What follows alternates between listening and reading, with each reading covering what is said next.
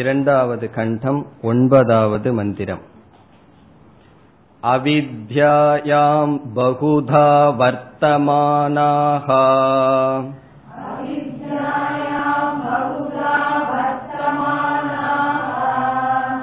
वयं कृतार्था इत्यभिमन्यन्ति बालाः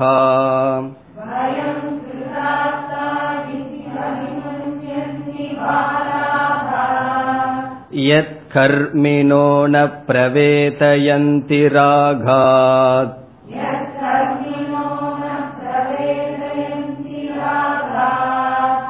तेनातुराः क्षीणलोकाच्यवन्ते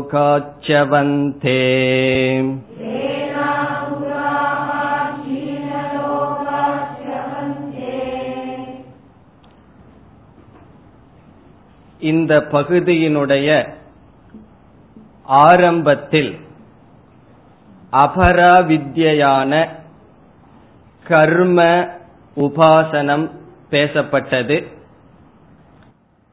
கர்மமானது எந்த விதத்தில் நமக்கு பிரயோஜனத்தை கொடுக்கும் என்று இங்கு ஆசிரியர் பேசினார். நாம் விதவிதமான யாகங்கள் செய்தால் அந்த கர்மத்தின் மூலமாக இகலோக பலத்தை அனுபவிக்கலாம். அல்லது இறந்ததற்கு பிறகு சொர்க்கம் என்கின்ற லோகம் நமக்கு கிடைக்கும். இந்த இரண்டு பிரயோஜனம் பேசப்பட்டது. அதை தொடர்ந்து ஆசிரியர் இந்த கர்மத்தினால் ஒருவன் எதை அடைய முடியாது கர்மத்தினுடைய குறை அல்லது நிந்தா செய்யப்பட்டது.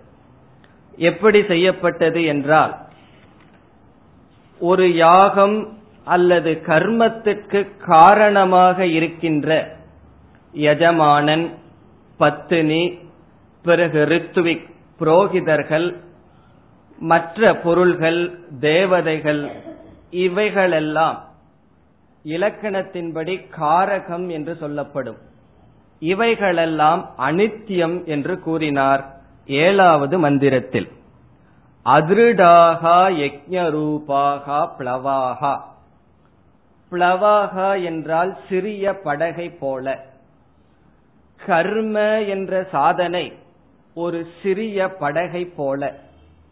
அந்த சிறிய படகை கொண்டு சம்சாரம் என்கின்ற மோக்ஷத்தை சம்சாரம் என்கின்ற கடலை கடக்க முடியாது என்று கூறினார். இந்த சம்சாரத்தை கடக்க வேண்டுமென்றால் கர்ம என்கின்ற சிறிய படகு நமக்கு பயன்படாது. பிறகு யார் இதை ஸ்ரேய சாதனம் என்று நினைக்கிறார்களோ அவர்களுடைய நிலையை கூறினார் ஜராமிருத்யும் யந்தி. அவர்கள் மரணம் வயோதிகம் போன்ற துயரத்தில் மீண்டும் மீண்டும் விழுகின்றார்கள் என்று கர்மத்தினுடைய நிந்தனை செய்யப்பட்டது. அதைத் தொடர்ந்து எட்டாவது மந்திரத்தில் இந்த கர்மத்தை செய்கின்ற கர்மிகளினுடைய நிந்தனை செய்யப்பட்டது. கர்மிகள் என்றால் செயலிலேயே ஈடுபட்டு தத்துவ விசாரத்திற்கு வராதவர்கள். யாகம் யஜ்யம் முதலிய கர்மங்களையே முடிவாக கொண்டவர்கள். அவர்கள் என்ன நினைக்கின்றார்கள் தங்களை பற்றி? பண்டிதம் மன்யமானாகா. தங்களை அறிய வேண்டிய விஷயத்தை தாங்கள் அறிந்ததாக நினைக்கிறார்கள். வாழ்க்கையில் நான் எதை தெரிந்து கொள்ள வேண்டுமோ அதை நான் தெரிந்து கொண்டேன் என்று நினைக்கின்றார்கள். பிறகு அவர்கள் அவ்விதம் நினைத்தால் மட்டும் போதாது என்று மற்றவர்களுக்கும் வழியை காட்டுகின்றார்கள். குருடர்கள் குருடர்களுக்கு வழிகாட்டுவது போல. பிறகு ஒன்பதாவது மந்திரத்தை நாம் சென்ற வகுப்பில் ஆரம்பித்தோம். இப்பொழுது தொடர வேண்டும். இங்கு ஆசிரியர் எதை குறிப்பிடுகின்றார் என்றால் கிருத பிரயோஜனாக வாழ்க்கையில் அடைய வேண்டிய பிரயோஜனத்தை நான் அடைந்து விட்டேன் என்று திருப்தி கொண்டு இருக்கின்றார்கள் உண்மையில் அவர்கள் அடைய வேண்டியதை அடையவில்லை. எதை அடைய வேண்டுமோ அதை விடுத்துவிட்டு அடையாத ஒன்றை அடைந்துவிட்டு இதுவே வாழ்க்கையில் அடைய வேண்டியது என்று அடைந்ததாக நினைத்து கொண்டு இருக்கின்றார்கள் என்று நிந்திக்கின்றார். இப்பொழுது முதல் வரிக்கு செல்வோம். ஒன்பதாவது மந்திரம் முதல் வரி. அவித்யாயாம் பகுதா வர்த்தமானாகா சென்ற மந்திரத்தில் அவித்யாயாம் அந்தரே என்று சொல்லப்பட்டது. இங்கு அவித்யாயாம் பகுதா. அவித்யாயாம் பகுதா என்றால் அறியாமைக்குள் விதவிதமாக அத்தியாசத்துடன் இருக்கிறார்கள் என்று பொருள். அறியாமை எப்பொழுதும் ஒன்று ஆனால் அறியாமையினுடைய விளைவு பலவாக இருக்கலாம். அஜானம் ஏகம் அத்தியாசக பகு. அஜானம் என்றால் நாம் உதாரணத்துக்கு கயிறு இருக்கின்றது அந்த கயிற்றை பற்றிய அறியாமை வருகின்றது. சாயங்காலத்தில் சரியாக தெரியாத பொழுது கயிற்றினுடைய சொரூபம் மறைக்கப்படுகின்றது. அந்த கயிற்றை நாம் பலவிதமாக நினைத்து கொள்ளலாம் பாம்பு என்று நினைக்கலாம் அல்லது நீர் நீர் இவ்விதம் சிந்தியுள்ளது என்று நினைக்கலாம் மாலை என்று நாம் நினைத்து கொள்ளலாம். இவ்விதம் பலவாக நாம் அறியாமையினுடைய விளைவை பலவாக நாம் எடுத்துக்கொள்ளலாம் அதே போல நான் ஆத்மா என்ற அறியாமையினால் நம்மை நாம் அன்னமய கோஷமாக எடுத்துக்கொள்ளலாம் நம்மை நாம் பிராணனாக எடுத்துக்கொள்ளலாம் நம்மை நாம் மனமாக எடுத்துக்கொள்ளலாம் இவ்விதம் பலவாக நம்மை தவறாக புரிந்து கொள்ளலாம். எல்லாவற்றுக்கும் அறியாமை என்பது ஒன்றுதான். ஆனால் அந்த அறியாமைக்குள் விதவிதமாக நாம் இருக்கலாம். ஆத்மாவை பற்றிய அறியாமை ஒன்றாக இருந்தாலும் அந்த அறியாமையினுடைய விளைவு பலவாக இருக்கலாம். நாம் அவித்யா என்ற சொல்லுக்கு அவித்யா காரியமான ஷரீரம் என்று பார்த்தோம் சென்ற வகுப்பில். இங்கு அவித்யைக்குள் இருக்கிறார்கள் என்றால் ஷரீரத்திற்குள் இருக்கிறார்கள். எப்படி? பகுதா. என்றால் விதவிதமான அத்தியாசத்தினால். அத்தியாசம் என்றால் அன்னமயம் பிராணமயம் மனோமயம் என்று விதவிதமான தவறான எண்ணத்தினால் இந்த ஷரீரத்திற்குள் இருக்கின்றார்கள். வர்த்தமானாகா என்றால் இருக்கிறார்கள். ஆகவே அறியாமைக்குள் அவித்யைக்குள் இருக்கிறார்கள் என்றால் இந்த உடலில் நான் என்ற அபிமானத்தில் இருக்கிறார்கள். காரணம் என்ன? ஆத்மாவை பற்றிய அறியாமை. அதனுடைய விளைவு எவ்வளவோ அனாத்மாக்கள் இருக்கின்றது. அந்த அனாத்மாக்களை நான் என்று நினைத்துக் கொண்டு இருக்கின்றார்கள். இனி இரண்டாவது பரி அவர்கள் என்ன நினைத்துக் கொண்டிருக்கின்றார்கள்? வயம். வயம் என்றால் நாங்கள் கிருதார்த்தாகா. கிருதார்த்தாகா என்றால் அர்த்தக என்றால் இங்கு பிரயோஜனம். கிருதார்த்தம் என்றால் வாழ்க்கையில் அடைய வேண்டிய பிரயோஜனத்தை நான் அடைந்து விட்டேன். வாழ்க்கையில் நான் அடைய வேண்டிய பிரயோஜனத்தை நான் அடைந்து விட்டேன். கிருதார்த்தாகா. வேறு மொழியில் சொன்னால் திருப்தாபாசாகா என்று சொல்லலாம். அவர்களுக்கு ஒரு திருப்தி இருக்கின்றது. அது எப்படிப்பட்ட திருப்தி என்றால் ஆபாசமான திருப்தி. வெறும் தோற்றத்திற்கு திருப்தி போல் இருக்கின்றதே தவிர அவர்கள் அடைய வேண்டியதை அடையவில்லை. சில சமயங்களில் இது நடப்பதுண்டு. நம்ம ரொம்ப தூரம் ட்ரெயின்ல போறோம்னு வச்சுக்குவோம். இங்கிருந்து டெல்லி போறோம். ரொம்ப தூரம் பிரயாணம் செய்யும் பொழுது தண்ணீர் தாகம் நமக்கு அடிக்கும். இப்ப தண்ணி தாகம் வந்ததுன்னா அது எதை என்ன செய்தா அந்த தண்ணீர் தாகம் போகும்? சாப்பாடு சாப்பிட்டா போகாது அதிகம்தான் ஆகும். தண்ணீர் குடிக்கிறத தவிர வேற மார்க்கம் கிடையாது. ஆனால் அங்க சாஃப்ட் ட்ரிங்க்னு விதவிதமா வித்துட்டு போயிட்டு இருப்பார்கள். அதை நம்ம குடிச்ச உடனே கொஞ்ச நேரத்துக்கு தண்ணீர் தாகம் போன மாதிரி இருக்கும். ஆனால் உண்மையிலேயே சாஃப்ட் ட்ரிங்க் கொஞ்ச நேரத்துக்கு அப்புறம் மீண்டும் தண்ணீர் தாகத்தை உருவாக்குமே தவிர நம்மளுடைய தண்ணீர் தாகம்ங்கிறது தண்ணியை குடிச்சா தான் போகும். சாஃப்ட் ட்ரிங்க குடிச்சதுக்கு அப்புறம் நம்ம என்ன நினைப்போம்? என்னுடைய தாகம் தீர்ந்து விட்டது என்று நினைப்போம். அது எவ்வளவு காலம்னா கொஞ்ச நேரம்தான். அதை அதெல்லாம் என்ன ஆபாசமான திருப்தி? அந்த தாகம் போனது என்பது ஆபாசம். ஆபாசம்னா வெறும் தோற்றம். உண்மையிலேயே நமக்கு தாகம் போகவில்லை. அப்படி ஒரு எண்ணம் நமக்கு வருகின்றது. அதே போல வாழ்க்கையில் பணம் புகழ் பதவி அல்லது படிப்பு இவைகளையெல்லாம் அடைந்த ஒரு மனிதன் என்ன நினைக்கின்றான்? வாழ்க்கையில் நான் அடைய வேண்டியதை அடைந்து விட்டேன். நம்ம அனுபவத்துல பார்க்கலாம். ஏழ்மையில் ஒருவனுடைய வாழ்க்கை துவங்கி இருக்கும். அவனுடைய முழு முயற்சியினால் அவன் அதிகமான பொருள்களை ஈட்டி இருக்கலாம். அல்லது படித்து முன்னேறி இருக்கலாம். அவர்களுக்கு ஒரு திருப்தி வரும். நான் வாழ்க்கையில் சாதித்து விட்டேன். இப்ப இந்த உலகத்திலேயே ஒருவர் முன்னேறிட்டார்னா அதனுடைய அர்த்தம் என்ன? சைக்கிள்ல போயிட்டு இருக்கிறவர் கார்ல போனா முன்னேறிட்டாருங்கிறது சமுதாயத்தினுடைய அர்த்தம். அவரு என்ன நினைப்பார்? நான் அடைய வேண்டியதை அடைந்து விட்டேன் என்று நினைப்பார்.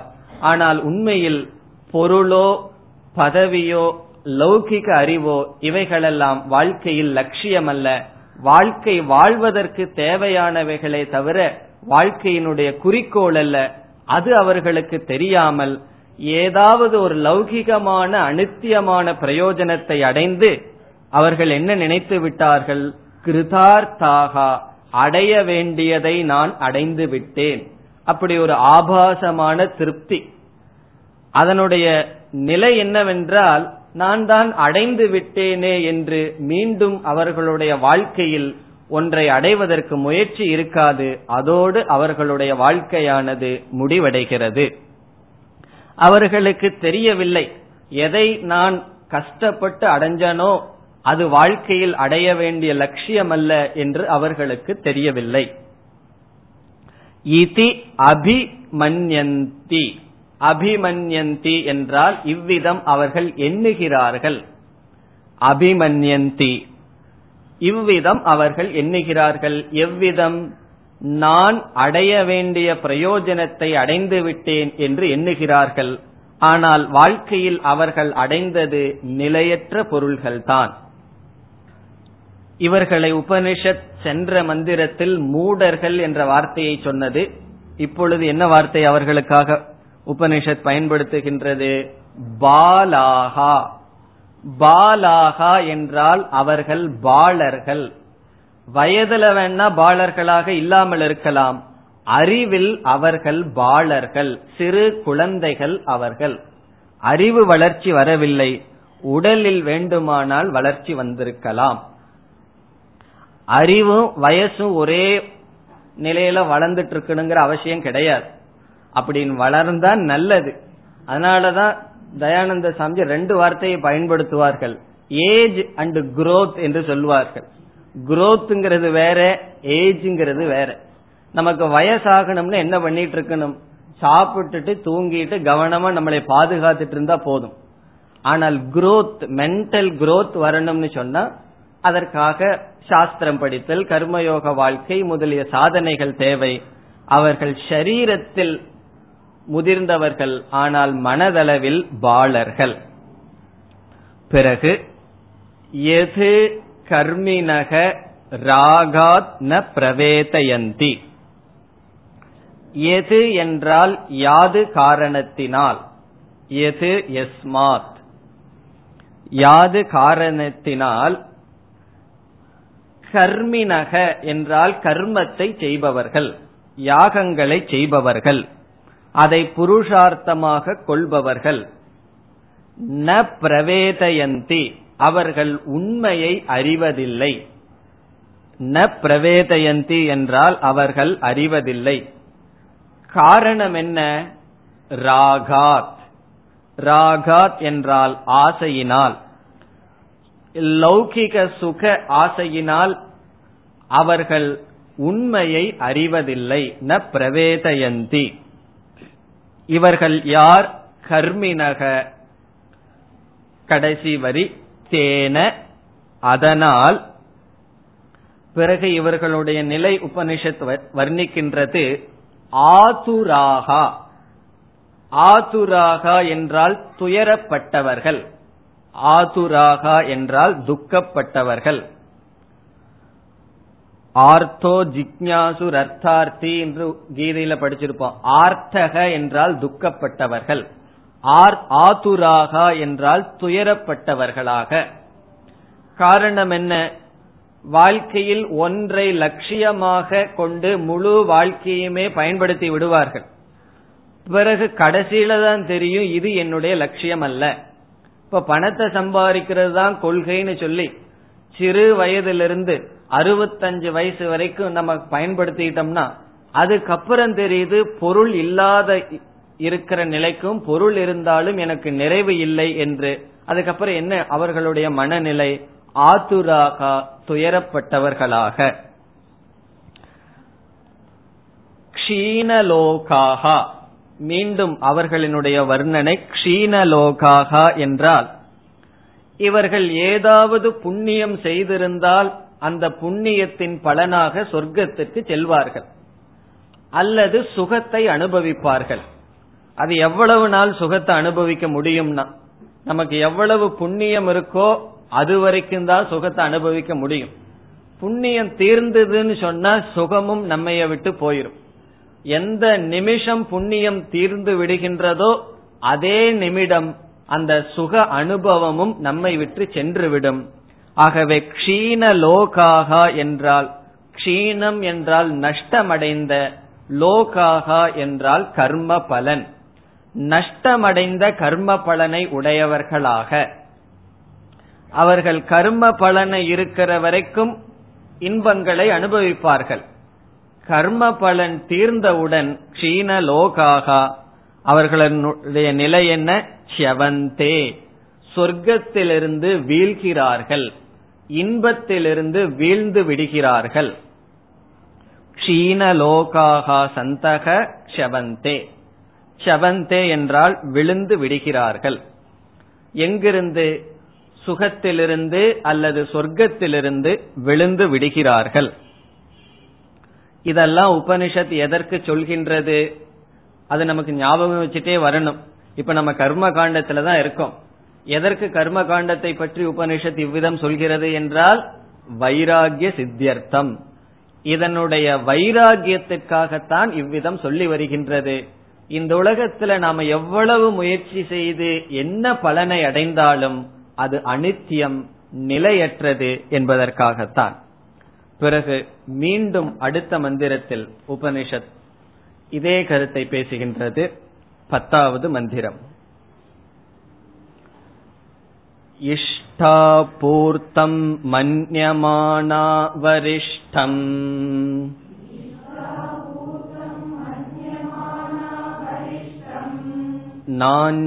श्रेयो वेदयन्ते प्रमूढाः।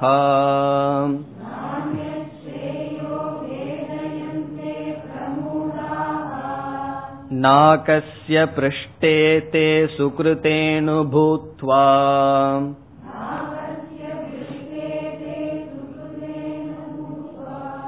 इमं लोकं हीनतरं वा विशन्ति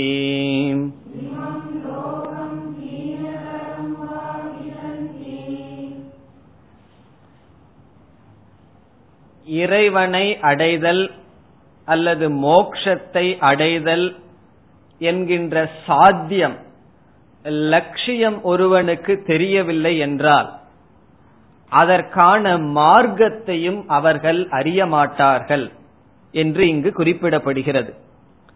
வாழ்க்கையில் அடைய வேண்டிய லட்சியம் மோக்ஷம். அந்த மோக்ஷம் என்பதுதான் என்னுடைய லட்சியம் என்று தெரியாதவர்கள் அந்த மோக்ஷத்திற்கான மார்க்கத்தையும் அறிய மாட்டார்கள். ஒரு ஊரே நமக்கு தெரியலேன்னு சொன்னா அந்த ஊருக்கு போற வழி நமக்கு தெரியுமா? கண்டிப்பா தெரியாது. ஏன்னா அந்த ஊர் ஒன்று இருக்கிறதுனே நமக்கு தெரியவில்லை என்றால் அதற்கான மார்க்கத்தையும் நாம் அறிய மாட்டோம். மார்க்கத்தை அறியவில்லை என்றால் வேற ஏதாவது மார்க்கத்தில் வேறு ஏதாவது லட்சியத்திற்குள் நாம் சென்று கொண்டு இருப்போம்.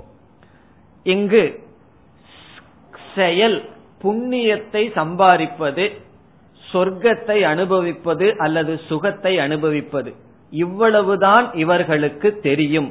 என்று சொல்லப்படுகிறது. இப்ப இவர்களுக்கு தெரிஞ்சதெல்லாம் என்ன? கர்ம அல்லது புண்ணியத்தை சம்பாதிப்பது என்பது சாதனம். அதை எடுத்துக்கொண்டு அனுபவிப்பது. இந்த உலகத்தில் இருக்கிறவங்க பெரும்பாலோர் என்ன நினைக்கிறார்கள்?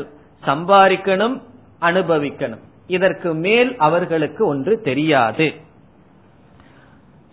சம்பாதிக்க வேண்டும் புண்ணியத்தை செய்ய வேண்டும் என்றால் சுயநலமான கர்மத்தை செய்து கொண்டால் புண்ணியம் வராது. ஆகவே சமுதாய சேவையெல்லாம் கூட செய்ய வேண்டும். வேதத்தில் சொல்லி இருக்கிற கடமைகளையும் செய்ய வேண்டும் என்று நினைத்து அதுவே பரம புருஷார்த்தத்திற்கு சாதனம் என்று நினைக்கிறார்கள் என்று இங்கு சொல்லப்படுகிறது. முதல் வரி இஷ்டா பூர்த்தம். இஷ்டம் என்றால் யாகாதி ஸ்ரௌத்தம் கர்ம. வேதத்தில் சொல்லப்பட்டுள்ள யாகங்கள் முதலிய கர்மத்துக்கு இஷ்டம் என்று பெயர். இஷ்டம் சொன்னா சாதாரணமா எனக்கு விருப்பம்னு ஒரு அர்த்தம் இருக்கு. இந்த இடத்துல இஷ்டம் என்பது எஜ் என்ற தாதுவிலிருந்து வருகின்றது. யஜதே. இஷ்டம் என்றால் யாகம். வேதத்தில் சொல்லப்பட்டுள்ள யாகங்களுக்கு இஷ்டம் என்று பெயர். பூர்த்தம் என்றால் ஸ்மார்த்த கர்ம. ஸ்மார்த்த கர்ம என்றால் விதவிதமான ஸ்மிருதிகளில் சொல்லப்பட்டுள்ள கர்மங்கள். அல்லது பெரியோர்கள் கூறிய சில சில விதமான கர்மங்கள். இதை இந்த காலத்துல சொல்லணும் சொன்னா அந்த சோசியல் ஒர்க்னு சொல்றமே. சமுதாயத்திற்கு நன்மை செய்வது அந்த காலத்துல எல்லாம் கிணறு வெட்டுறது பிறகு மரம் நடுவது கிராமங்களுக்கு சென்று சேவை செய்தல் அதுபோல சமுதாயத்திற்கு சேவை செய்தல் பூர்த்தம் என்று சொல்லப்படுகிறது. இஷ்டம் என்றால் வேதத்தில் சொல்லப்பட்டுள்ள கர்மங்கள். இது நல்லதான்னு சொன்னா நல்லதுதான். இவைகளை நாம் செய்ய வேண்டும். எதற்காக? நம்முடைய மன தூய்மைக்காக சமுதாய சேவை ஒருவன் செய்ய வேண்டும். வேதத்தில் சொல்லியிருக்கிற கர்மத்தை ஒருவன் செய்ய வேண்டும். ஆனால் இவர்கள் என்ன நினைக்கின்றார்கள்? இஷ்டா பூர்த்தம் வரிஷ்டம் மன்யமானாகா. இவைகளே வாழ்க்கையினுடைய லட்சியமாக நினைக்கின்றார்கள்.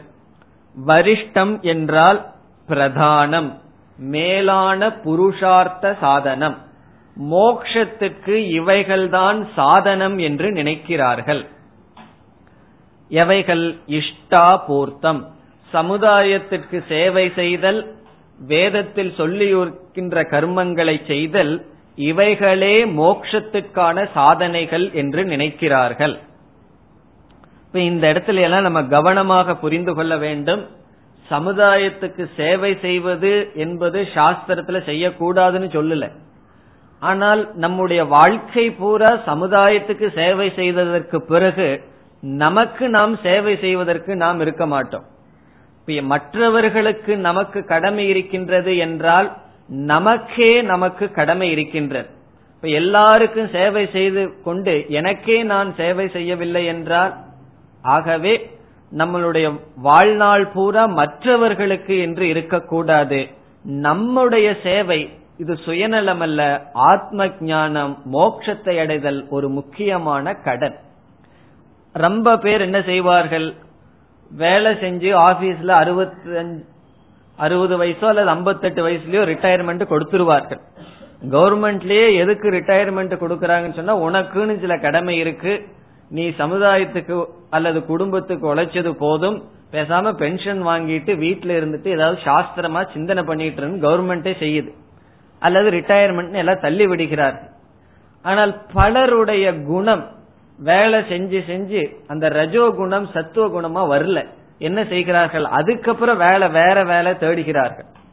அல்லது வேற ஏதாவது ஆர்கனைசேஷன்ல போய் நான் வந்து வாலண்டியரா ஒர்க் பண்றேன்னு சொல்லி. உண்மையிலேயே அவர்கள் மற்றவர்களுக்காக வேலை செய்யல. அவர்களால வீட்டுக்குள்ள இருக்க முடியல. அதுக்கு ஒரு இடம் வேணும். நான் போய் சும்மாவாவது வேலை செய்யறேன் நீங்க எனக்கு பணமே கொடுக்க வேண்டாம். ஒரு வேலை கொடுத்தீங்கன்னா அதுவே பணம் கொடுக்கற மாதிரின்னு செய்வார்கள். அதைத்தான் உபனிஷத் கண்டிக்கின்றது. நம்ம எல்லா நேரத்திலையும் சமுதாயத்துக்குள்ளேயே போயிட்டு இருந்தோம் அப்படின்னா நம்மை நாம் பார்க்க முடியாது. இவைகள் வாழ்க்கையினுடைய லட்சியம் அல்ல. அதிகமாக அடுத்த மந்திரத்துல பார்ப்போம். இவர்கள் இந்த செயலையே வரிஷ்டமாக நினைப்பதனால் எதை அவர்கள் அறிவதில்லை?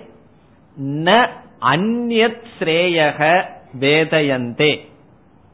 அந்யத் ஸ்ரேயக என்றால் இந்த செயலுக்கு அப்பாற்பட்ட ஆத்ம ஞான ரூபமான சாதனம்.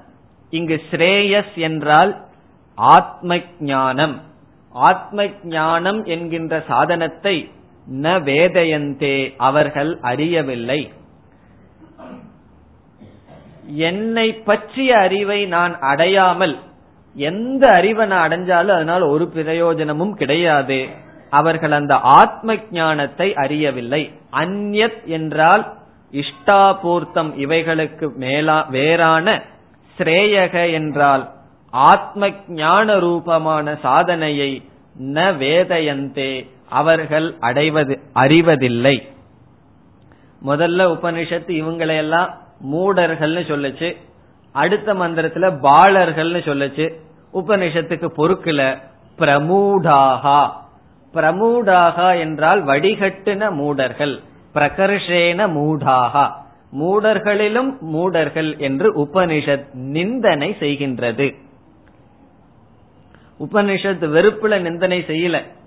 பரிதாபத்துல நிந்தனை செய்கின்றது. அவர்கள் அவர்களுடைய மனித வாழ்க்கையையே பயனற்றதாக ஆக்கிக் கொள்கின்றார்கள். பிரமூடாகா. பிறகு அவர்களுடைய நிலை என்ன? இந்த மாதிரி சோசியல் ஒர்க் சமுதாயம் சமுதாயம் சொல்லி செஞ்சு கொண்டே இருந்தால் புண்ணியம் வரும். புண்ணியம் வந்தால் அவர்கள் எங்கு செல்வார்கள்? சொர்க்கத்திற்கு செல்வார்கள். கொஞ்ச வருஷம் சுகத்தை அனுபவிப்பார்கள். பிறகு அவர்களுடைய சுகம் தீர்ந்தால் கீழே வந்து விடுவார்கள் என்று கூறுகின்றது. நாகஸ்ய பிருஷ்டே. நாகம் என்றால் சொர்க்கம். நாகம் என்றால் சொர்க்கம். நாகஸ்ய பிருஷ்டே என்றால் சொர்க்கத்தினுடைய மேலான மேலான ஸ்தானம். இங்க சொர்க்கத்திலையும் கூட பதவிகள் எல்லாம் இருக்கு. அங்க போயும் சாதாரணமா இருக்கலாம் அங்க போயும் மேலான பதவியை வகிக்கலாம். எல்லாம் நம்மளுடைய புண்ணியத்தினுடைய அடிப்படை. ஆகவே சொர்க்கத்தினுடைய மேலான பகுதியில் அந்த மேலான ஸ்தானம் எப்படி வந்தது? சுக்ருதே. சுக்ருதே என்றால் அவர்களுடைய போக பூமி அவர்களுடைய கர்மத்தின் விளைவாக வந்த அந்த ஸ்தானத்தில் போக பூமியில் தே இந்த மூடர்கள் அனுபூத்வா. அனுபூத்வா என்றால் சுகங்களை அனுபவித்து அனுபூய என்ற பொருள். அனுபூத்வா சுகங்களை அனுபவித்து அந்த புண்ணியம் தீர்ந்தவுடன் அவர்களுடைய நிலை என்ன? இமம் லோகம் ஹீனதரம் வா விஷந்தி. இமம் லோகம் என்றால் சொர்க்கத்திலிருந்து இந்த லோகத்துக்கு வருகிறார்கள். இந்த இடத்துல மனித லோகம். இமம் லோகம் என்றால் மனித லோகம்.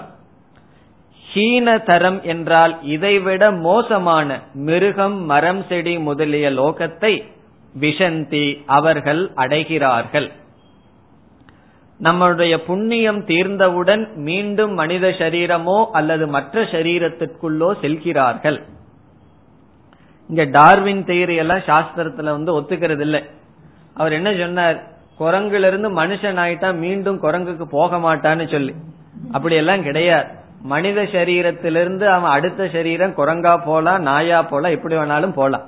எல்லாம் நம்முடைய கர்மத்தினுடைய அடிப்படையில் அமைகின்றது. அதனாலதான் தமிழ்ல பாடி வைத்தார்கள். இப்பிறவி தப்பினால் எப்பிறவி வாய்க்குமோன்னு தெரியாததுனாலதான் இந்த பிறவியிலேயே செய்ய வேண்டியதை செஞ்சுக்கணும் என்று சொன்னார்கள். நமக்கு பகவான் கொடுத்த ஒரு பெரிய வரப்பிரசாதமே இந்த சரீரம் தான் எனக்கு வந்து பொருள் இருக்கிற சூழ்நிலையில கொடுக்கல அப்படின்னு எல்லாம் நினைச்சிட்டு இருக்கோம். இந்த உடல் தான் பகவான்னால நமக்கு கொடுத்த ஒரு பெரிய வரப்பிரசாதம் ஒரு கிஃப்ட் ஒரு அசட் அதை நாம் பயன்படுத்தி என்ன வேண்டுமானாலும் செய்யலாம். புண்ணியத்தை சேர்த்தி கொண்டு கொஞ்சம் சுகத்தை அனுபவித்துக் கொண்டு அடுத்த சஞ்சீதம் எந்த பிராரப்தம் வருகின்றதோ அதனுடைய அடிப்படையில் இந்த லோகத்திற்கு வரலாம். இதைவிட கீழான லோகத்திற்கும் செல்லலாம். இந்த இடத்துல லோகம் என்றால் சரீரம். இந்த மனித சரீரமே கிடைக்கலாம் வேறு சரீரமும் கிடைக்கலாம். ஆகவே எப்படி வேண்டுமானாலும் வரலாம். ஆகவே புண்ணியம் தீர்ந்தவுடன் அவர்கள் இந்த லோகமோ அல்லது இதைவிட கீழான லோகத்திற்கோ வருகிறார்கள். இந்த பத்தாவது மந்திரத்துடன் கர்மத்தை பற்றிய விசாரம் முடிவடைகிறது. இனி பதினோராவது மந்திரத்தில் உபாசனையை பற்றிய கருத்து வருகின்றது. பதினொன்று. तपःश्रद्धे ये ह्युपवसन्त्यरण्ये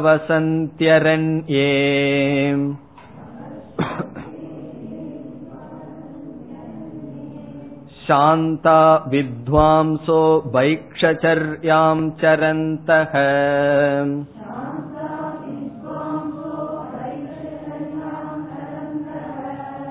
सूर्यद्वारेण ते विरजाः प्रयान्ति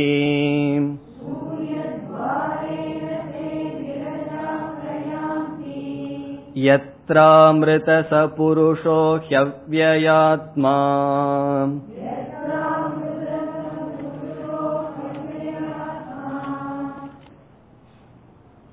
அபரா வித்யா இரண்டாக பிரிக்கப்பட்டது பரம்பொருளை பற்றிய ஞானத்தை விடுத்து நாம் அடைகின்ற எல்லா அறிவையும் அபரா வித்யா என்று சொல்லப்பட்டது அந்த அபரா வித்யாவானது கர்ம உபாசனம் என்று எடுத்துக்கொண்டு விசாரம் செய்யப்பட்டது. பத்தாவது மந்திரம் வரை கர்மத்தினுடைய நலம் கேடு. கர்மத்தினால் என்ன பலனை நாம் அடைய முடியும்? என்ன பலனை நம்மால் அடைய முடியாது என்று சொல்லப்பட்டது. இனி பதினோராவது இந்த ஒரே மந்திரத்தில் உபாசனையை பற்றி பேசப்படுகின்றது. உபாசனை என்றால் தியானம். இந்த தியானத்தினால் நாம் எதை அடைய முடியும் எதை அடைய முடியாது. அதனுடைய பலன் இங்கு பேசப்படுகின்றது. கர்ம என்பது காயிக வாச்சிக செயல். ஷரீரத்தினாலும் வாக்கினாலும் செய்யப்படுவது திரவியங்களை கொண்டு செய்யப்படுவது. உபாசனை அல்லது தியானம் என்பது மானசிக கர்ம. அதுவும் செயல்தான். ஆனால் மனதினால் செய்யப்படுவது. எப்பொழுதுமே வாக்கினாலும் உடலினாலும் செய்யப்படுகின்ற செயலை காட்டிலும் மனதினால் செய்யப்படுவதற்கு சக்தி அதிகம் செய்வதும் கடினம். நம்ம நாயன்மார் ஒருவருடைய கதையில பார்த்திருப்போம். அரசர் வந்து எவ்வளவோ லட்சக்கணக்கில் செலவு பண்ணி ஒரு கோயில் கட்டினார். ஒரு நாயன்மார் பேசாம ஒரு குடிசைக்குள் உட்கார்ந்துட்டு மனசுக்குள்ளேயே கோயில் கட்டினாராம். பகவான் வந்து அரசர்கிட்ட போய் சொன்னாரா நீ எந்த நேரத்துல கும்பாபிஷேகத்துல வச்சிருக்கிறியோ அதே நேரத்துல என்னுடைய பக்தன் அவனுடைய கோயில்ல வச்சிருக்கா நான் அங்கதான் போவேன்னு சொன்னார்னு கதை படிக்கிறோம். காரணம் என்னவென்றால் மனதளவில் ஒரு காரியத்தை செய்வது என்பது கடினம் பிரயோஜனமும் அதிகம். இப்ப வாயில வந்து நம்ம சொல்லிட்டு இருக்கிறது ரொம்ப சுலபம். இப்ப அகண்ட மண்டலாகாரம் நம்ம சொல்லிட்டு இருக்கோம். ரொம்ப நாளா சொல்லியாச்சு. எதையாவது எழுதிட்டு பேசிட்டு அரேஞ்ச் பண்ணிட்டே வாய் வாட்டுக்கு சொல்லிட்டு இருக்கும். ஆனா நீங்க தியானத்துல அமர்ந்து அதை மனசுல சொல்லி பாருங்க. எவ்வளவு முறை வேற எங்கேயோ போயிட்டு வர்றோம்ங்கிறது அப்பதான் தெரியும். ஆகவே ஒரு செயலை மானசீகமா சொல்றது என்பது கடினம். தியானம் என்பது கடினம். அதனுடைய பலனும் அதிகமாக இருக்கும். இங்கு உபனிஷத் எதை பேசுகின்றது என்றால் இந்த உபாசனையினுடைய பிரயோஜனத்தை மட்டும் இங்கு பேசுகின்றது. இந்த உபாசனையினுடைய பிரயோஜனத்தை பேசிட்டு குறையை பேசவில்லை. நாம் புரிந்து கொள்ள வேண்டும். கர்மத்தினுடைய குறைய பேசினது போல இங்கு குறையை பேசவில்லை. உபனிஷத் ஒரே மந்திரத்துல உபாசனையை முடித்து விடுகின்றது. அடுத்த மந்திரத்துல வேற கருத்துக்கு வந்து விடுகின்றது. இப்ப இங்கு உபாசனையினுடைய பிரயோஜனம் என்ன? உபாசனையினால் எதை நாம் அடைய முடியாது. உபாசனையினுடைய பிரயோஜனம் இந்த லௌகிக விஷயத்தில் சில பொருள்களை உபாசனையினால் அடையலாம். எப்படி கர்மத்தில் அடையறமோ அதே போல உபாசனையினாலும் அடையலாம். இங்கு நீங்கள் உபாசனை என்பதை மனதில் செய்யப்படுகின்ற செயல் முயற்சி என்று புரிந்து கொள்ளலாம். நம்ம ஏற்கனவே இந்த உதாரணம் நான் கூறியுள்ளேன். இப்போ ஒருவர் வந்து பிஹெச்டி வரைக்கும் படிச்சிருந்தாருன்னு வச்சுக்குவோம். அவருடைய சம்பளம் என்ன இருக்கும்? வேலை செய்யற ஆபீஸ்லயே எங்கேயோ. மாசம் குறைஞ்சது பத்தாயிரம் ரூபாயில ஆரம்பிக்கும். காரணம் என்ன? அவ்வளவு ஏன் அவர் சம்பாதிக்கிறார்? அங்க பியூனோ அல்லது கிளர்க்கோ இருப்பான் அவர் வந்து அந்த ஆளை விட அதிக நேரம் வேலை செய்வார். அதிக முயற்சி வேலை செய்வார். அவருக்கு ஏதோ ஆயிரம் ரூபாய் ரெண்டாயிரம் ரூபாய் தான் வரும். காரணம் என்னவென்றால் அவர் அதிகமாக மனதளவில் ரொம்ப படிச்சிருக்கார். அந்த உபாசனையினுடைய பலன் அதிகம். அவ்வளவு தூரம் படிக்கிறதுங்கிறது சுலபம் அல்ல. ஆகவே மனதளவில் நாம் தியானம் செய்து இந்த உலகத்தில் இருக்கின்ற பொருள்களை அடையலாம் கர்மத்தை போல. பிறகு புண்ணியம் எப்படிப்பட்டது என்றால் தியானத்தினால் வருகின்ற பலன் பிரம்மலோகம். கர்மத்துல வருகின்ற பலன் சொர்க்கலோகம். இறந்ததுக்கு அப்புறம் பரலோகத்திலேயே ரெண்டு லோகம் இருக்கு. சொர்க்கலோகம் பிரம்மலோகம். பிரம்மலோகம் தான் சம்சாரத்துல மேக்சிமம் பலன். அது சொர்க்கத்தை விட நல்லா இருக்கும். இப்ப ட்ரெயின்ல வந்து ஃபர்ஸ்ட் கிளாஸ் அல்லது ஃபர்ஸ்ட் ஏசிங்கிற மாதிரி ரெண்டும் கம்ஃபர்டபுளா தான் இருக்கும். ஒன்னு வந்து மேக்சிமம் அதுக்கு மேல கம்ஃபர்டபுளா ட்ரெயின்ல போக முடியாது. அதே போல இந்த சம்சாரத்துல மேக்சிமம் சுக அனுபவிக்கின்ற லோகம் பிரம்மலோகம். ஆகவே உபாசனையினுடைய பலன் பிரம்மலோகம். இறந்ததற்கு பிறகு லௌகிகத்துல கர்மத்தை போல எந்த பிரயோஜனத்தை வேண்டுமானாலும் அடையலாம். பின்ன இன்னைக்கு சமுதாயத்துல வந்து தியானத்தை எதற்கு பயன்படுத்துகின்றார்கள்? எல்லாருமே தியானத்தை ஒரு தெராப்பி மாதிரி தான் பயன்படுத்துகின்றார்கள். நீ தியானம் பண்ணா பிபி குறையும். அல்லது அது குறையும். நல்லா சம்பாதிக்கலாம். நல்லா சிந்திக்கலாம் என்று தியானத்தை லௌகிகமான பிரயோஜனத்தை அடைவதற்காகவே பயன்படுத்தப்படுகின்றது. அது சரிதான். அதையும் நாம் அடையலாம். அது தவறு கிடையாது. அதையும் ஒரு காரண ஒரு பிரயோஜனமாக பயன்படுத்தலாம்.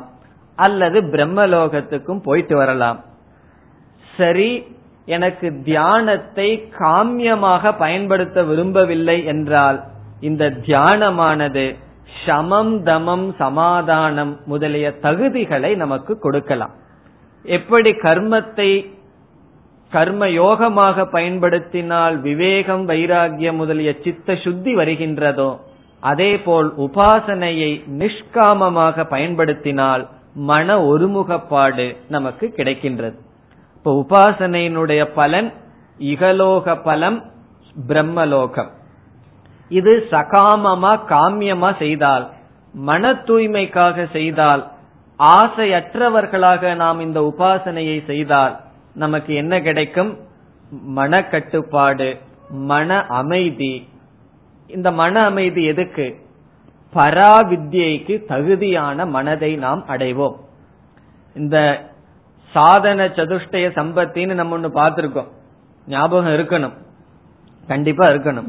விவேகம் வைராகியம் சமதமாதி முமுட்சுத்துவம் சொல்லி. அது முதல்ல படிக்கும்போது விவேகம் தான் ரொம்ப கஷ்டம்னு தோணும்.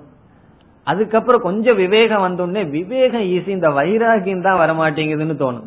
விவேகம் இருக்கு. பலருக்கு இந்த கேள்வி விவேகம் இருக்கு ஆனா வைராகியம் வரமாட்டேங்குதுன்னு சொல்லி. வைராகியம் கொஞ்சம் வந்ததுக்கு அப்புறம் தான் தெரியும். வைராகியம் கூட வந்துட்டு இந்த மனசு அடங்க மாட்டேங்குது. சமக தமக. இந்த கண்ணு வாயு சும்மா இருக்க மாட்டேங்குது. இந்த மனசுல அமைதி வர மாட்டேங்குது அதுவும் வயது ஆக ஆக நமக்கு ரொம்ப அனுபவங்கள் இருக்கா?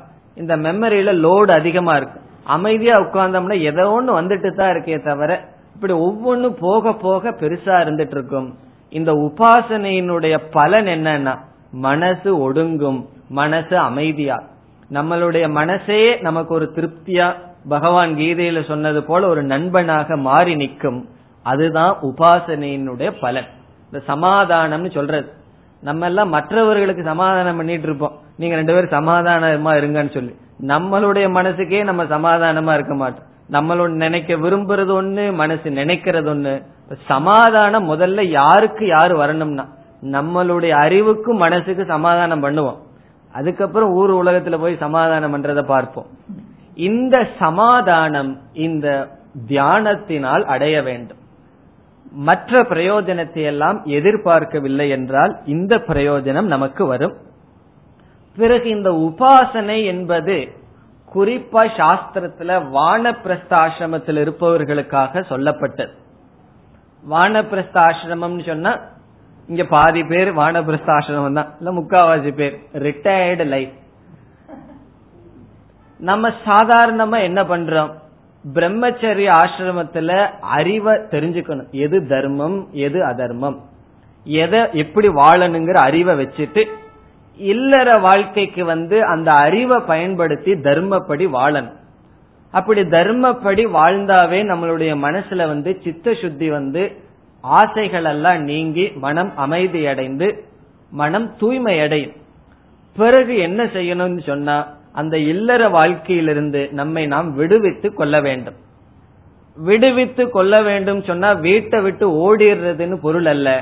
நாம் பொறுப்புகளிலிருந்து விட வேண்டும். நம்ம வீட்டை விட்டு போய் ஆசிரமத்துல பெரிய பொறுப்புல இருந்தோம்னு வச்சுக்குவோம். அது வீட்டை விட கஷ்டம். ஏன்னா இங்கேயாவது அஞ்சாறு மைண்ட் அஞ்சாறு பேர்த்தோட தான் விவகாரம் பண்ணணும். ஆசிரமத்துல ஒவ்வொருத்தரும் ஒவ்வொரு மனசுல வருவார்கள். ரொம்ப கடினம் அது. அங்க விவகாரத்தை வச்சிட்டு இருந்தோம்னா நம்ம வந்து வானப்பிரஸ்த ஆசிரமத்துல வாழவில்லை. ஆகவே பொறுப்புகளிலிருந்து நம்மை நாம் விடுவித்துக் கொண்டு அந்த காலத்தை ஜபம் தியானம் இதில் நாம் பயன்படுத்த வேண்டும். குறிப்பா தியானம் ஜபம் மௌனம் இதுலதான் அந்த காலத்தை தனிமை இதுலதான் பயன்படுத்தணும். இந்த தனிமையா இருக்கிறதுங்கிறதெல்லாம் அவ்வளவு சுலபம் அல்ல. நம்மளுடைய மனம் உடல் சக்தியா இருக்கும் பொழுதே தனிமையா இருந்து பழகுனா தான் உண்டு. அப்படி இல்லை என்றால் சரீரமும் மனமும் பலகீனம் அடைந்து விட்டால் தனிமையில் இருந்து பயிற்சி பண்ணுவதற்கு சக்தியே இருக்காது. ஆகவே உபாசனை என்பது வானப்பிரஸ்த ஆசிரமத்தில் செய்ய வேண்டிய ஒரு முக்கியமான கடமை. ஆனா இந்த காலத்துல அப்படி இல்லை. சாமிஜி சொல்றது போல ஆவி போனாலும் சாவியை விடமாட்டேன்னு சொல்லி எல்லாரும் பொறுப்பை பிடித்து கொண்டு இருக்கின்றார்கள். காரணம் என்ன? அது ஒரு பயம். என்ன நாலு பேர் கேட்டு ஒரு காரியத்தை செய்யல அப்படின்னா என்னுடைய இருப்பே இல்லாதது போல் இருக்கு. அதனால பெரியவங்களுக்கெல்லாம் என்ன தேவைப்படுது தெரியுமோ? பக்குவம் அடையாமல் வயதானவர்களுக்கு காது தான் தேவை. அவர்களுடைய காதல்ல இனியொருத்தருடைய காது. இவர்கள் பேசுறத கேட்கறதுக்கு நாலு ஆள் இருந்தா போதும். நீங்க எவ்வளவுதான் சௌரியம் பண்ணி கொடுத்தா அவர்களுக்கு திருப்தி வராது. இவர்கள் பேசுறது எல்லாம் சொல்றதுக்கு ஒரு ஆளை வச்சு கொடுங்க. அவ்வளவுதான். அவர்களால் உங்களுக்கு நமக்கு தொல்லையே இருக்காது. காரணம் என்ன? பக்குவமில்லை ஜபம் தியானத்தில் ஒருவர்கள் ஈடுபடவில்லை என்றால் அவர்களுடைய நிலை இந்த மாதிரி ஆகிவிடும். ஆகவே வானப்பிரஸ்த ஆசிரமத்தில் செய்ய வேண்டிய ஒரே ஒரு கடமை நிவிருத்தி. அது இங்கு கூறப்படுகின்றது. அவ்விதம் வானப்பிரஸ்த ஆசிரமத்தில் இருப்பவர்கள் செய்கின்ற உபாசனையினுடைய பலன் இங்கு சொல்லப்படுகின்றது. மந்திரத்திற்குள் செல்வோம். தபஸ்ரத்தே. ஏ உபவசந்தி அரண்யே. அந்த காலத்துல எல்லாம் நிஜமாலுமே வானப்பிரஸ்தம் சொன்ன அரண்யத்துக்கு போயிருவார்கள். அதனால உபனிஷத் அவ்விதமே சொல்கின்றது அரண்யே. அரண்யம் என்றால் வனத்தில் காட்டில் வனத்தில். ஏ உபவசந்தி. உபவசந்தி என்றால் சாதனைகளை செய்கிறார்களோ. என்ன சாதனை? முதல் வரியில் சொல்லப்படுகின்றது தபஸ்ரத்தே. இங்கு இரண்டு சாதனை சொல்லப்படுகின்றது. தபக ஸ்ரத்தா. தபக என்றால் ஸ்வதர்மம் வானப்பிரஸ்த ஆசிரம கர்ம. இங்கு வானப்பிரஸ்த ஆசிரமத்தை சொல்றதுனால தபக என்றால் தன்னுடைய ஆசிரம கர்ம. இங்கு எப்படிப்பட்ட ஆசிரமத்தை உடையவர்கள்? அரண்யத்திற்கு வந்தவர்கள். அவர்களுடைய கர்ம சாதனையானது மௌனம் ஜபம் தியானம் முதலிய அவர்களுடைய கடமை. பிறகு ஸ்ரத்தா. ஸ்ரத்தா என்றால் ஈஸ்வர தியானம். இங்கு ஸ்ரத்தா என்றால் தியானம். தபஸ்ரத்தே என்றால் தன்னுடைய ஆசிரம கடமையையும் தியானத்தையும் ஏ உபவசந்தி. உபவசந்தி என்றால் யார் எடுத்துக்கொண்டு பயிற்சி செய்கிறார்களோ. இந்த இரண்டையும் பயிற்சி செய்கிறார்கள். மீண்டும் அவர்களை பற்றி சொல்லப்படுகின்றது. அவர்கள் இப்பொழுது எப்படி இருக்கிறார்கள்? ஷாந்தாகா. உபனிஷத் எந்த வார்த்தையை பயன்படுத்துகின்றது என்றால் ஷாந்தாகா. ஷாந்தாகா என்றால் சமக உபரத கரண கிராமாகா அவர்களுடைய கரண கிராமங்கள். கிராமங்கள்னா ஐந்து ஞானேந்திரியங்கள் கர்மேந்திரியங்கள் அவர்களுடைய இந்திரிய கூட்டங்கள் அமைதியை அடைந்து விட்டது. அப்படி என்றால் சமக தமக என்ற சாதனையை செய்து கொண்டு இருப்பவர்கள். சாந்தாகா அடுத்ததற்கு அடுத்த வரி அடுத்த சொல் பைக்ஷச்சர்யாம் சரந்தக. இவர்கள் வானப்பிரஸ்த ஆசிரமத்துக்கு வந்ததுக்கு பிறகு விதவிதமா சமைச்சு சாப்பிட்டு இருக்க கூடாது. அதெல்லாம் கிரகஸ்தாசிரமத்தில் இருக்கும்போது விதவிதமா சாப்பிட்டு இருக்கலாம் தப்பு கிடையாது. நீங்க வேணா பயிற்சி பண்ணி பார்க்கலாம். நல்ல அறுசுவையா சாப்பிட்டு தியானம் பண்ணி பாருங்க. வயிறை கொஞ்சம் காய போட்டுட்டு தியானம் பண்ணி பாருங்க. எது எந்த எந்த சூழ்நிலையில தியானம் பண்ண முடியுதுன்னு சொல்லு. நல்ல சுவையா சாப்பிட்டு எல்லாம் தியானம் பண்ண முடியாது. பண்ணலாம் சாப்பாட்டை தான் தியானம் பண்ணிட்டு இருக்க முடியும். தியான எதை நம்ம தியானிக்கணுமோ அதை பண்ண முடியாது. ஆகவே வானப்பிரஸ்த ஆசிரமத்துக்கு வந்தவர்கள் அவர்களுடைய வாழ்க்கை என்ன? பைக்ஷரியாம் பிக்ஷை எடுத்து வாழ்கின்ற வாழ்க்கையை மேற்கொண்டவர்கள். காரணம் என்ன? அவர்கள் சமைப்பது கிடையாது. ஏதோ பிராணனுக்காக அன்னம். பிராணனை காப்பாற்றுவதற்காக அன்னத்தை சாப்பிட சாப்பிடுகிறார்கள். அது ஒரு புருஷார்த்தம் அல்ல.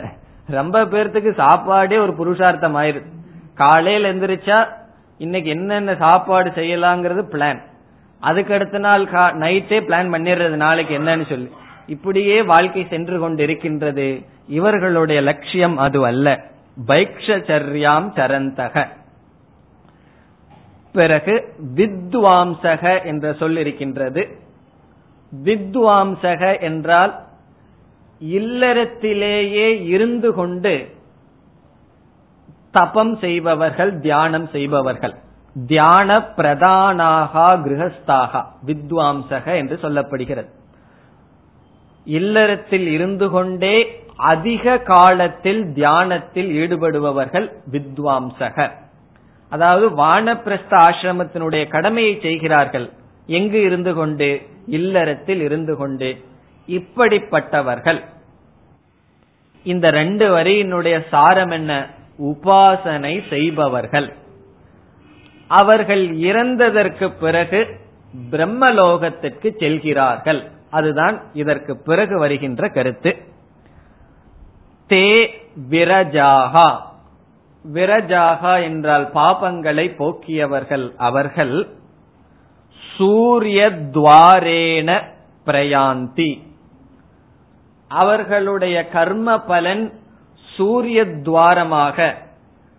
அதாவது சுக்லகதி கிருஷ்ணகதி என்று இரண்டு கதி இருக்கின்றது. இரண்டு மார்க்கம் இருக்கின்றது. இறந்ததற்கு பிறகு ஜீவன் செல்கின்ற மார்க்கம் இரண்டு. ஒன்று சுக்லகதி இனி ஒன்று கிருஷ்ணகதி கிருஷ்ணகதியில போன சொர்க்க வரைக்கும் தான் போய் அந்த ரூட் ஸ்டாப் ஆயிரு. அது கிருஷ்ணகதி சுக்லகதி என்றால் பிரம்மலோகம் வரை எடுத்து செல்கின்ற மார்க்கத்திற்கு சுக்லகதி. அதுதான் இங்கு சூரிய துவாரேன என்று சொல்லப்படுகிறது. கீதையில் பகவான் எட்டாவது அத்தியாயத்தில் இத பத்தி கொஞ்சம் பேசியிருக்கார். இப்ப சூரிய துவாரேனே என்றால் சுக்லகதியின் மூலமாக பிரயாந்தி அவர்கள் செல்கிறார்கள். அவர்கள் எங்கு செல்கிறார்கள் என்றால் பிரம்மலோகத்திற்கு செல்கிறார்கள். இதற்கு முன் சொர்க்கலோகத்துக்கு செல்கிறார்கள்ங்கிற இடத்துல உபனிஷத் எதை கையாண்டுச்சோ அதே போல சொல்லுது.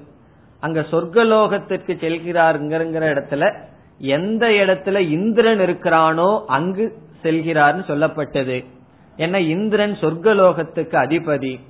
பிரம்மலோகத்துக்கு அதிபதியாக இருக்கின்ற தேவதை ஹிரண்ய கர்ப்பக அவர் தான் முதல் பிறந்தவர்.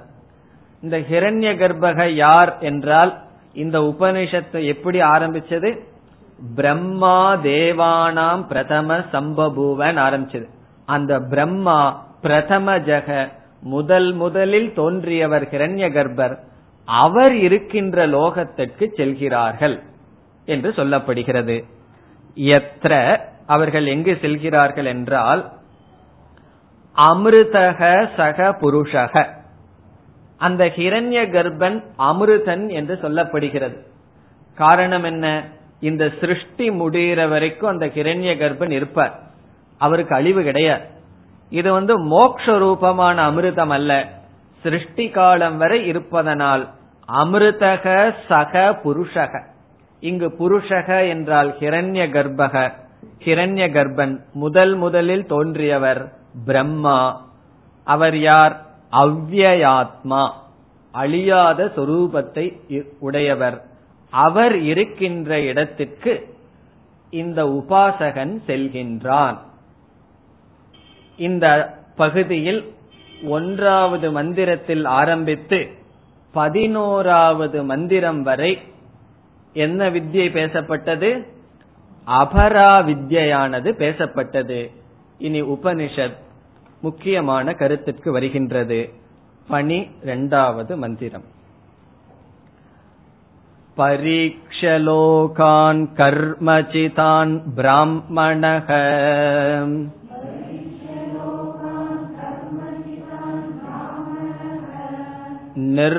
निर्वेदमायान् नास्त्यकृतकृतेन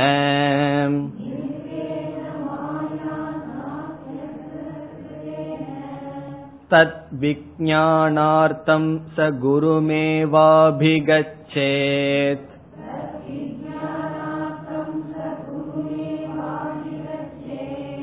சமிப்பானிஸ்ரோத்ரியம் பிரம்மனிஷ்டம்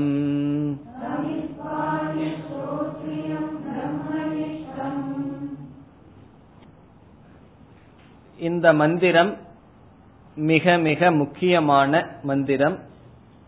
இந்த உபனிஷத்திலேயே முக்கியமான மந்திரம் அல்ல. எல்லா உபனிஷத்துக்குமே இது ஒரு முக்கியமான மந்திரம். இந்த இரண்டாவது கண்டத்தில் நாம் ஞாபகம் வைத்துக் கொள்ள வேண்டிய ஒரே மந்திரம் இது ஒன்றுதான். முதல் இதுல பார்த்தோம். எத்தது அத்ரேஷ்யம்ங்கிற மந்திரத்தை ஞாபகம் வச்சுக்கணும். பிறகு கஸ்மின்னு பகவோ விக்ஞாதே சர்வமிதம் விக்ஞாதம் பவதி என்கின்ற கேள்வி அதற்கு பதில் அந்த ரெண்டு மந்திரம் முக்கியம். இந்த முழு பகுதியிலேயே நம்ம ஞாபகம் வைத்துக் கொள்ள வேண்டியது இந்த மந்திரம் தான் இதுவரைக்கும் என்ன சொல்லப்பட்டது? முதலில் சிஷ்யனானவன் ஒரு கேள்வியை குருவிடம் கேட்டார். இப்ப யாரு சிஷ்யன் யாரு குரு? ஞாபகம் இருக்கணும். சௌனகோகவை மகாசாலக. சௌனகங்கிறவர் யார் குருதன சிஷ்யன். அங்கிரசம் விதிவத் உபசன்ன பப்ரச்ச. அங்கிரஸ் என்ற குருவிடம் சௌனகர் ஒரு கேள்வியை கேட்டார். எதை அறிந்தால் எல்லாவற்றையும் அறிந்ததாகிறதோ என்பது கேள்வி. இந்த குரு என்ன சொன்னார்?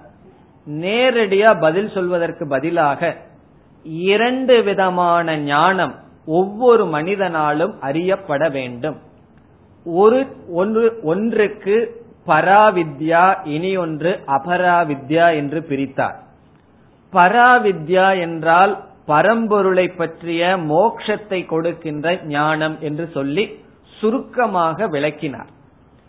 பிறகு அபராவித்யா என்றால் ரிக்வேதம் எஜுர்வேதம் என்று எல்லாம் அபராவித்யா என்று சொன்னார். இதோடு முதலாவது பகுதி முடிவடைந்தது. இரண்டாவது பகுதியினுடைய துவக்கத்தில் அபரா வித்யானது இதுவரை விளக்கப்பட்டது ஒன்றிலிருந்து பதினொன்று வரை. எல்லாமே அபரா வித்யாவாக இருந்தாலும் கர்ம உபாசனம் மட்டும் எடுத்துக்கொள்ளப்பட்டது.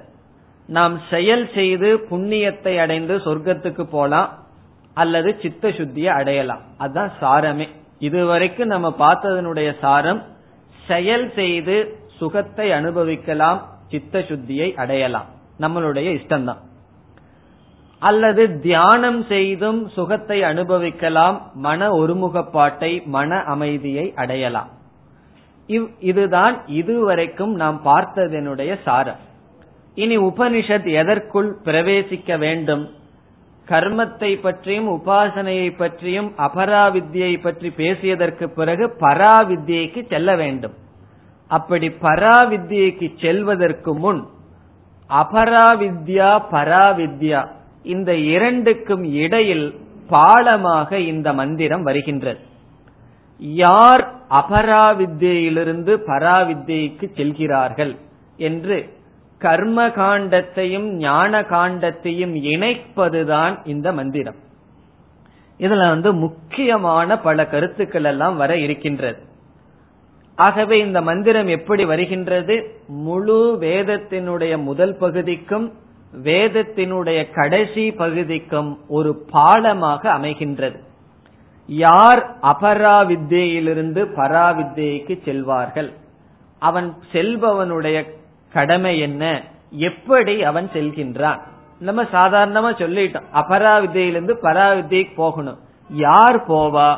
எப்படி போவான்? அபராவித்யா என்றால் என்ன இந்த அபராவித்யை எங்கிருந்து நாம் அடையலாம் இது போன்ற முக்கியமான கருத்துக்கள் இந்த மந்திரத்தில் வருகின்றது மேலும் விளக்கத்தை அடுத்த வகுப்பில் பார்ப்போம் ॐ पूर्णमधपूर्णमिधम् पूर्णात्पूर्णमुदच्छते पूर्णस्य पूर्णमादाय पूर्णमेवावशिष्यते ॐ शान्ति शान्ति शान्तिः